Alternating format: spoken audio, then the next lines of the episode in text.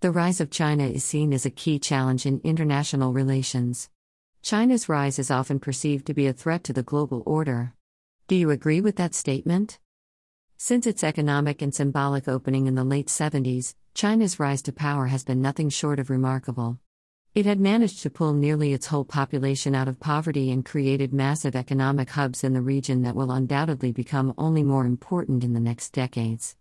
However, it is not all a dance on roses, as the rise of China is seen as a threat in many parts of the world, however, most of all by contemporary superpower the United States and its allies in Asia and Europe. But is China the large threat that it is often regarded as in the West? It is a difficult question to answer. However, by using two theories from international relations, I will argue why I think China's rise is not necessarily a threat to the world. Much of the discussion about China's rise in the field of international relations has been divided between the optimistic liberalists and the pessimistic realists. Liberalists argue that the current international order of economic globalization and political openness can accommodate China's rise.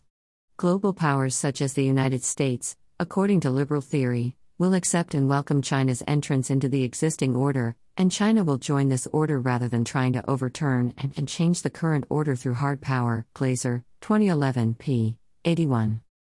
The liberalists also argue that China is already so interlinked with the current international order that it makes it nearly impossible to get out of the system without devastating consequences. As China is often dubbed the factory of the world, its economy has become so dependent upon exports, especially towards the Western industrialized world, and making enemies with your investors is a bad idea. Furthermore, they argue that China has become so rich as a result of this system, it is a head-scratcher to argue they would ever want to change the system when it benefits them so much. A powerful China doesn't have to trigger a possible Cold War when a U.S.-China power transition possibly happens in the future. We see an international order that is fundamentally different from those past rising states confronted. The Western-led international order is open, integrated and rule-based, and nuclear weapons have made armed conflict between great powers to overturn global systems less likely. In short, today's system is hard to reverse and easy to join. Furthermore, the order facilitates the integration of established great powers and newly independent states, democracies and dictatorships alike. So, the non-discriminatory aspect of the order makes it easy for a country like China to exist and thrive. Ikenberry, 2008, p. 24. The standard realist viewpoint, on the other hand, predicts extraordinary competition. In basic realist terms, when China becomes more powerful, it will assert itself in the international arena more firmly, and in turn, the United States and powerful Western states will try to balance against it.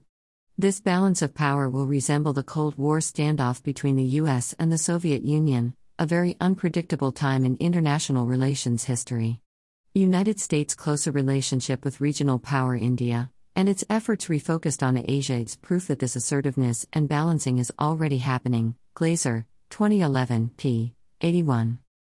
However, realism provides a more nuanced and optimistic picture if we analyze it differently. The outcome of China's rise will depend less on pressures generated by the international community than on how the U.S. and China manage the smaller disputes in Northeast Asia. Current international conditions should enable both the U.S. and China to protect their vital interests without posing a serious threat to each other.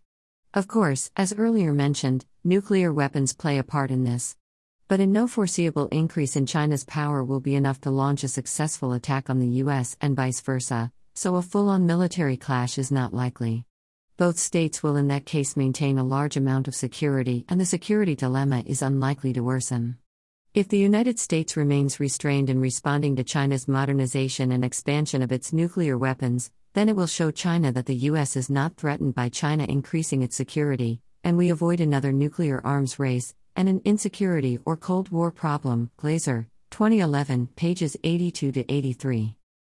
In any case, historically, a bipolar world where two great powers exist to balance each other out is a safer and more predictable system than a multipolar and unipolar world.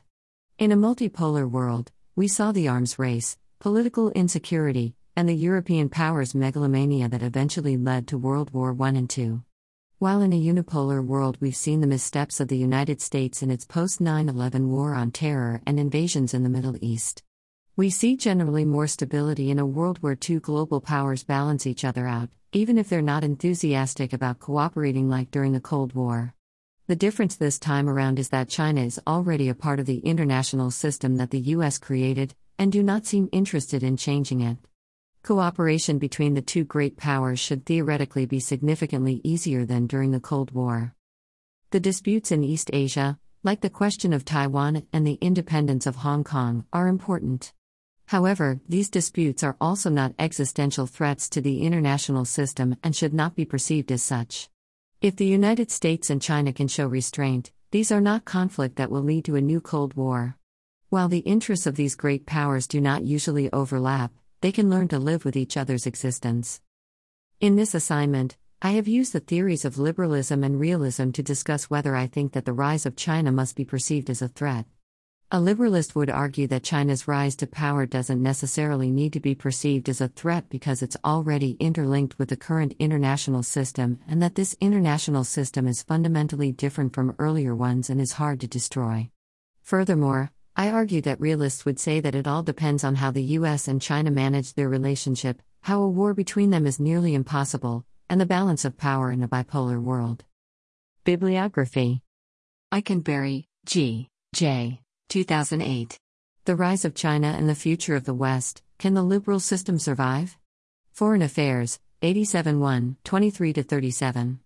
http://www.jster.org/stable/20020265. Glaser, C. 2011. Will China's rise lead to war? Why realism does not mean pessimism. Foreign Affairs, 92, 80-91. http://www.jster.org/stable/25A00459.